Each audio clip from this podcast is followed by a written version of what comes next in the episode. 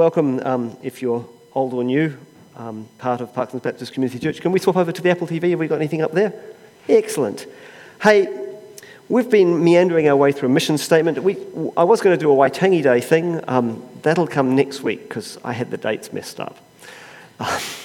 Um, we've been wandering our way through the mission statement, and what I'd like to do today is just spend a little bit of time looking at a portion of it. Um, in the last few weeks, we've spent some time looking at what it is to be together then last week we looked at how it might be to grow together, what maturity might look like, and um, had a bunch of suggestions in there. Did anyone try any of those suggestions? Excellent. I can see a hand. Oh, I can see a few hands. I'm not going to ask you how you got on. The thing with those is they, eh, they're always a bit of a, a punch. You have a go. Here are some of the suggestions we had um, for something to try. To kneel and pray three times today, to have a meal with others each day, to um, have your phone off for an hour a day um, and, and to start with scripture in the day before you use your phone. That was a daily thing, and a weekly thing was to try and have an hour's conversation with a friend, limit the amount of media that you watch. Okay, which I think is particularly tricky in today's world, but limit it to four hours a week, which it might be a bit hard for many, and to fast for something for 24 hours and then to try and have a Sabbath. Not all of these things, but was suggested here's something you could try because part of the art of living is to try and figure out who do I want to be? Who, does God, who is God calling me to be? And to try things. And it's okay to try things and fail. I certainly wouldn't be here if, um, if it wasn't. But um, so we've spent a, a, little bit of time looking at being together, a little bit of time at looking at, at growing together. And the last portion of our vision statement talks about together seeking gospel renewal, which is admittedly slightly odd language, together speaking, uh, seeking os, uh, gospel renewal. People didn't really talk about gospel renewal until relatively recently. Um, last year we looked at the verses that are in Revelations that talk about the promise of a new heaven and earth, and noticed that both in the Hebrew in the Old Testament and in the Greek, the word chosen wasn't the word for brand new, but the word used for renewed. And that's significance, is why you might talk about gospel renewal. Aside from the language here, you might say, well, what's, um, uh, yep, what's, um, what's God's big plan? What has God up to? We're complex humans, lots of things are going on on us in one time. But often um, you can see the, the, the picture of the onion, and, and we're creatures of layers, but there are some sociologists who suggest that behind our behaviours is our worldview, and a layer deeper than that is our reasoning, and a layer deeper than that is our story. So, one of the questions we could ask is if the question is what has God up to, then it's a question of what is God's story? What's the story we're part of? In Andrew Ollerton's book, The Bible, um, A Story That Makes Sense of Life, he tells the story of the Bible like this. He starts with origins. This has got questions about, answers questions like where do we come from? Why are we here? And it tells us that creation is good and humans are good, at least at the start, and then there is an arrival of evil and death. Origins are quite important. The next step is Exodus. God picks out a person, Abraham, and his descendants, and they all wind up enslaved in Egypt. And then there's a rescue and a journey out of slavery and out of being trapped, a journey that's largely connected to a search for freedom. And the journey involves, involves stuff about getting out of destructive patterns and how to live into it, enter into a way of living that is free. And it, during this phase, God seems to say, I want to make you the people who walk God's way so that others can look at you and say, God is like this. Right? You're going to be a signpost. Then, of course, the next phase of the big picture of the Bible.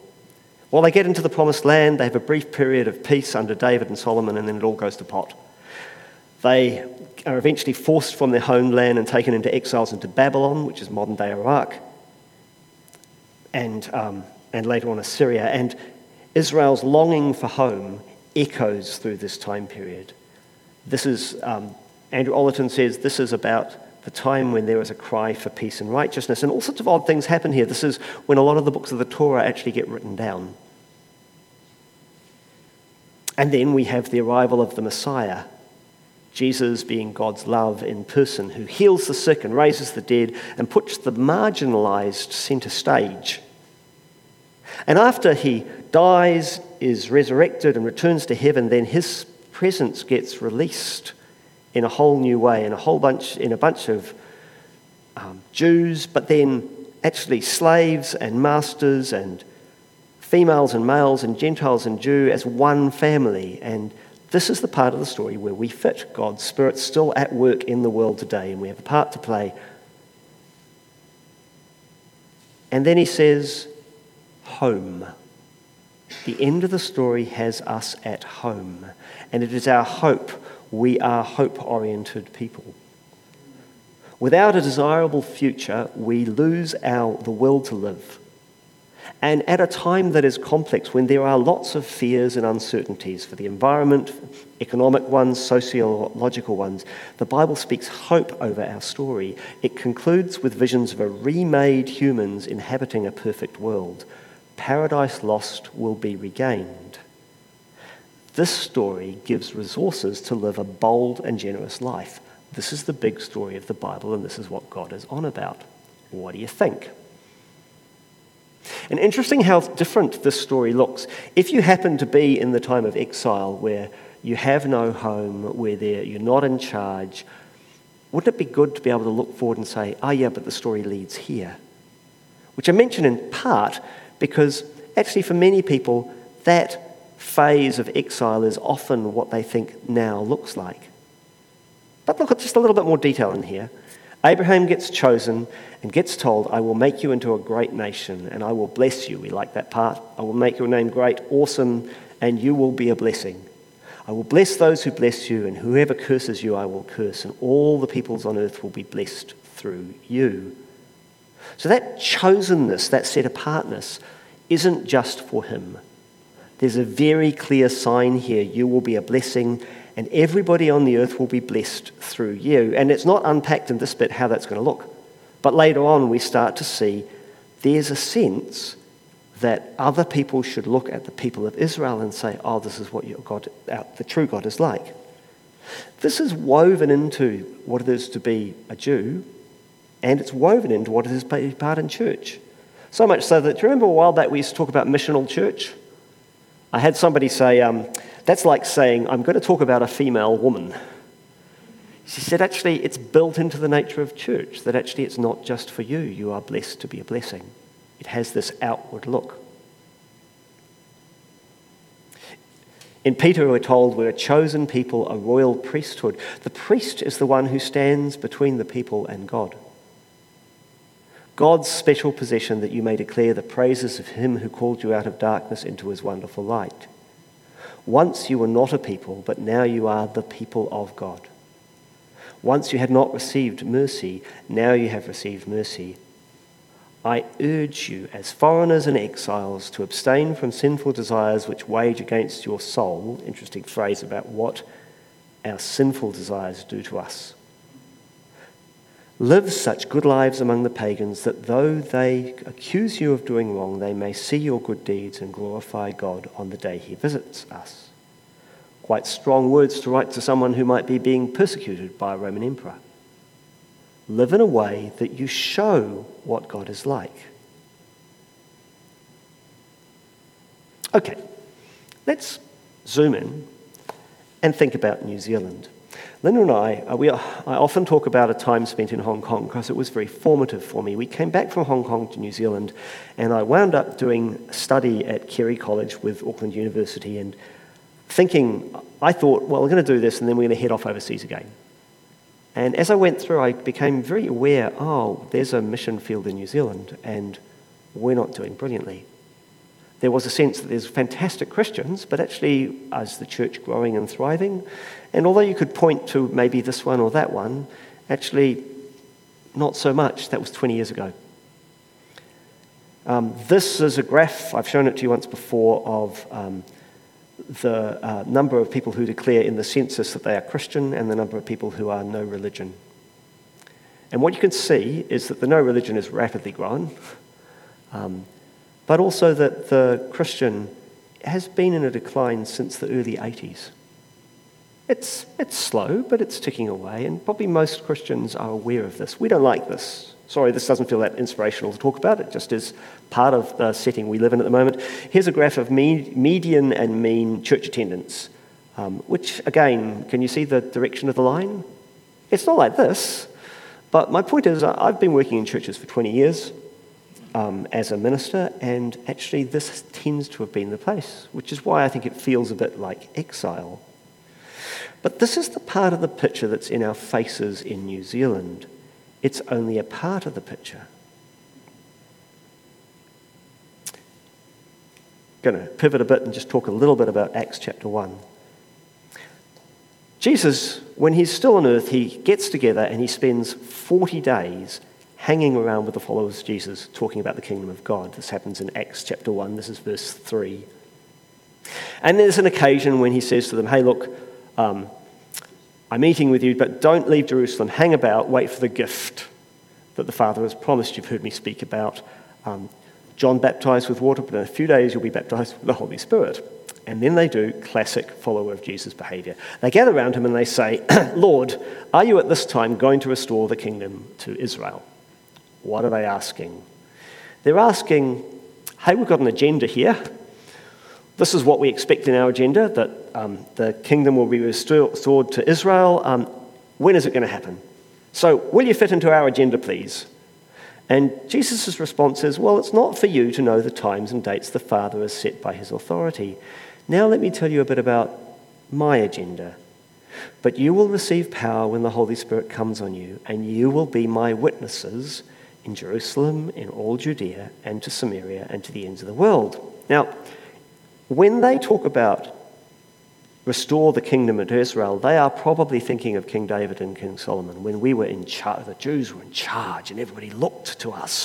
When are we going to have that again? They're looking back and saying, can, you ha- can we have me some of this and can we have it now?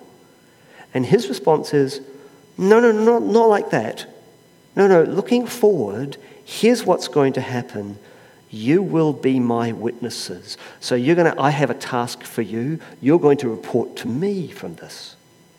And pretty much in Acts, that's what you see unfold, is this steady movement outwards. In the most surprising of ways, who would have guessed it would take persecution for the um, disciples in Jerusalem to spread to other parts? There's all sorts of twists and turns in church history. There is a sense that they didn't expect this. And all the wrong people kept getting, keep getting invited into church. Chris Wright says it's not so much that the God has a mission for the church, but God has a church for his mission, saying, it's not like you're being given an impossible task to do. God is going to do this. Do you want to have a role in it? Okay, we've looked a little bit at New Zealand, we've looked back a bit, tiny bit more. Sorry for the sporadic nature of this. This is a graph, and it is a surprise to me, of the percentage of the world's population that is Christian going from the year 1900. Is that a surprise to you? It is to me because what I see is New Zealand. And what it shows is about a third. About a third of the world's population is Christian at the moment. That's why it's still the largest religion in the world. I'm kind of, oh, that's not really what I see here in New Zealand, is it? I see this slow decline. What? Well, here's a graph that tries to show you where the Christians were by continent in 1900, which is, I admit, a fair while ago. And what you'd notice is there's a bit in the south, mostly it's up in the northern hemisphere. They're generous about northern. Um, and where is it found? Well, it's found in Europe and America and a, and a bit in Latin America. Yep, how do you think that might have changed? Here's the same graph looking at 2020. Is it different? You bet it's different. What's happened is that there's still, don't get me wrong, there's still lots of Christians here and lots of Christians here, but as the world population has been growing, Latin America, Africa, and Asia have ballooned. Lots and lots of new Christians there. If you were going to make some st- stereotypes, I seem to have lost my notes, so I'm going to get this slightly wrong, um, about the difference between Christianity here and here, what things might you want to notice? Well, first of all, where would you put us? Probably, even though we're far in the south, we tend to ally ourselves to America and England. Um, when I studied, probably 95% of the Christian stuff you read was published in America or England. If you walk into Manna Christian bookshops, well, I'm not sure if this is still true, but uh, five, six years ago, they only imported stuff that had been published in America. And that shaped our thinking. And what is our thinking like in those places? Well, well, let's make some observations. The West is wealthy. It's not that concerned about inequality. It tends to be very task driven, not so relational. It has tended to use the language of guilt because remember, it's very individualistic. So I'm going to talk like that. It's quite dualistic. This is spiritual and this is not. And when you shift to the areas that are growing now, you'd say some different things. You'd say, well, they're not nearly as well off. If you were in a church in Latin America at the moment, I don't think it would be as comfortable as this. They are poorer, they're less individualistic, they're less task driven. They tend to think that absolutely everything is spiritual in a way that we tend not to. And this is slightly awkward for us because what that means is that we're slowly starting to hear some other voices, other people are writing besides English and American and European. We're starting to hear critiques of Western ways of being church. We can be accused of whiteness. Well, my skin isn't white, but actually the accusation is there. It's more that they notice traits about us, how individualistic are, we are, how we talk about our rights, how we tend to prioritize the rich and powerful without thinking about it, how we sometimes suppress other voices. It's all a bit awkward.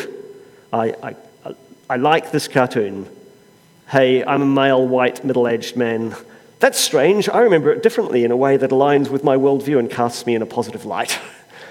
Um, there's a risk of that, particularly at a time where it's an election year, we're hearing race cards being played at the moment, and that will make us move, shift uncomfortably. And actually, our history is not made of heroes and villains. No race is a hero or a villain. We're people. It's easy to find ourselves in there. And we, look, it's so woven in us. People joke about the white Jesus. But, you know, in the 1980s, when I became a Christian, I never would have thought of it. There's Jesus, that's obviously Jesus. Now I look at him and think he's quite American and well groomed for a Jesus character, isn't he? There's a pretty much, much more famous one, and again, that's clearly a Caucasian Jesus. That's one of the reasons why I often play clips from the Lumo series. Um, this guy is Lebanese in background, so he's not a Westerner. And of course, this is the famous picture um, the BBC had of a Jesus where they tried to figure out what would Jesus look like, and they had some fun trying to figure it out.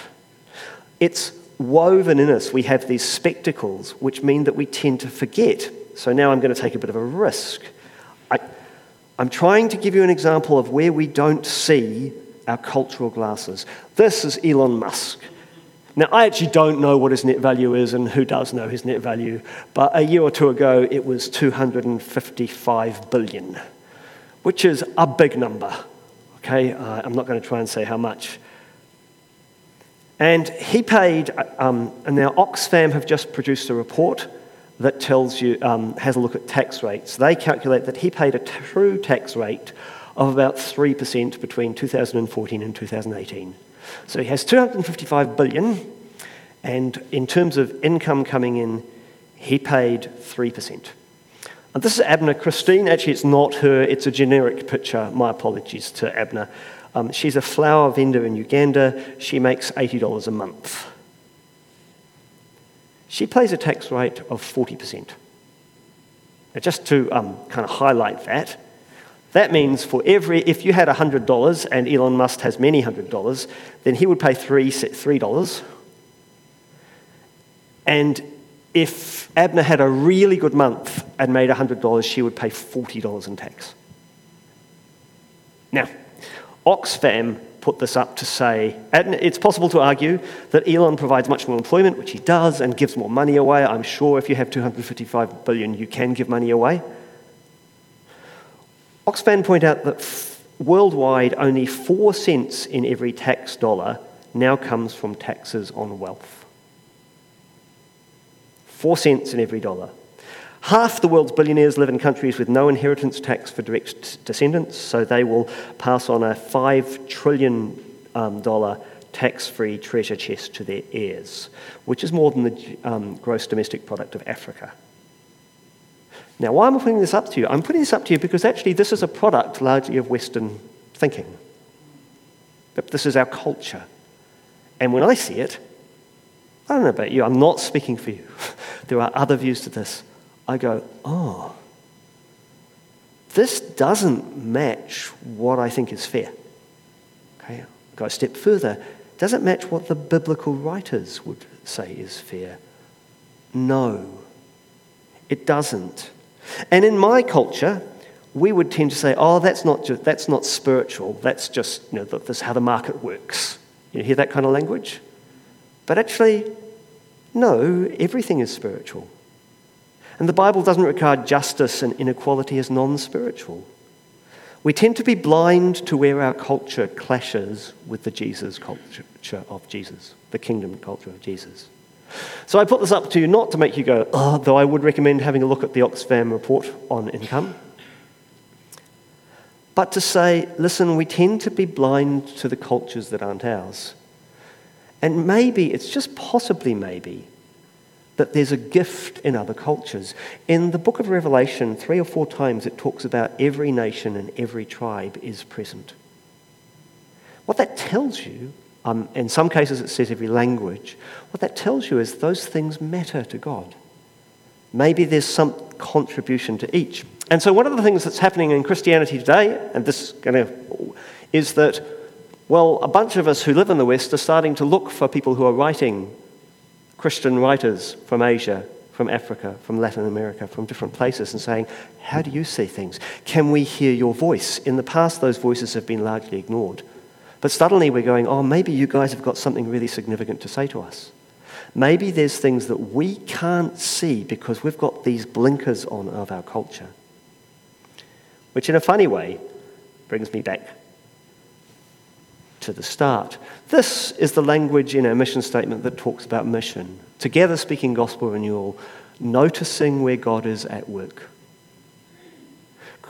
Connecting, creating and connecting events with others, creating connecting events with others, seeing if we can recognize this isn't about us necessarily being right, but being in the space where you could listen to each other, encouraging new faith and belief in Jesus, and partnering. And all of this is language which is kind of about hey, maybe I don't have everything right. I have some things right. I am still absolutely passionate about Jesus and the change Jesus makes in people's lives. Best thing ever. Absolutely passionate. But maybe I don't have everything 100% right. And in my time, I've seen some places where that's clear.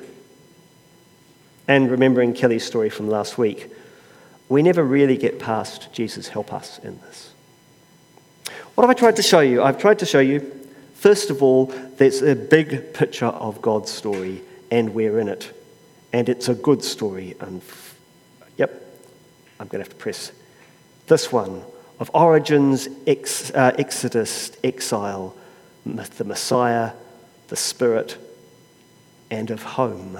And that in any point in your time, you will find parts of your life that resonate with sections of this. But that is, the promise is of hope and home for all of us, for all tribes, all nations. I've tried to show you that actually, it's still there's some real challenges living as a Christian in New Zealand. The feeling is not of, ah, oh, we are conquering here. But that is a deceptive feeling because when you zoom back and you look at the world, you can say, actually, no, Christianity continues to occupy about a third of the world's population. Now, I'd like to see it occupy more. But what I'd really like to see is God doing what God wants with this, which is to draw all people into relationship with Him. I'm not sure necessarily that I know the best way for that. For now, I'd say there's something in the language of connection, of alongsiding, of dialogue. There's something in the recognition that you bringing Jesus to people doesn't make you Mr. or Mrs. or Miss Right, who has all the answers, but maybe somebody who has answers that are precious, but might need to learn a bit from others. Sorry if this seems a bit in- incoherent. We've tried to do New Zealand, the world, and look at God's big story. I'd like to pray, and have we got a last song, Kelly? What's that? We do. Excellent. So I'll pray, and can the team come up and we'll do a, a last prayer? A last song.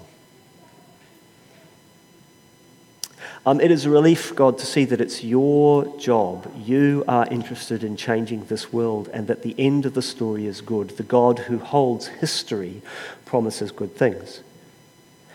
It's hard to live at a time when we don't necessarily see the church exploding with new faith. We would love that to be different. And we recognize there are things we can't see in ourselves. So, what we ask is give us honesty, place us in relationships around where we can be honest, where we can witness to this is what my experiences are. But give us also the learning hearts that are willing to hear, oh, here is the Spirit working outside where I expect. And instead of fighting to be right, God, we pray you give us the courage to admit when we are not right, to learn and to become more and more aligned to you, reflecting your glory. Amen. Thanks.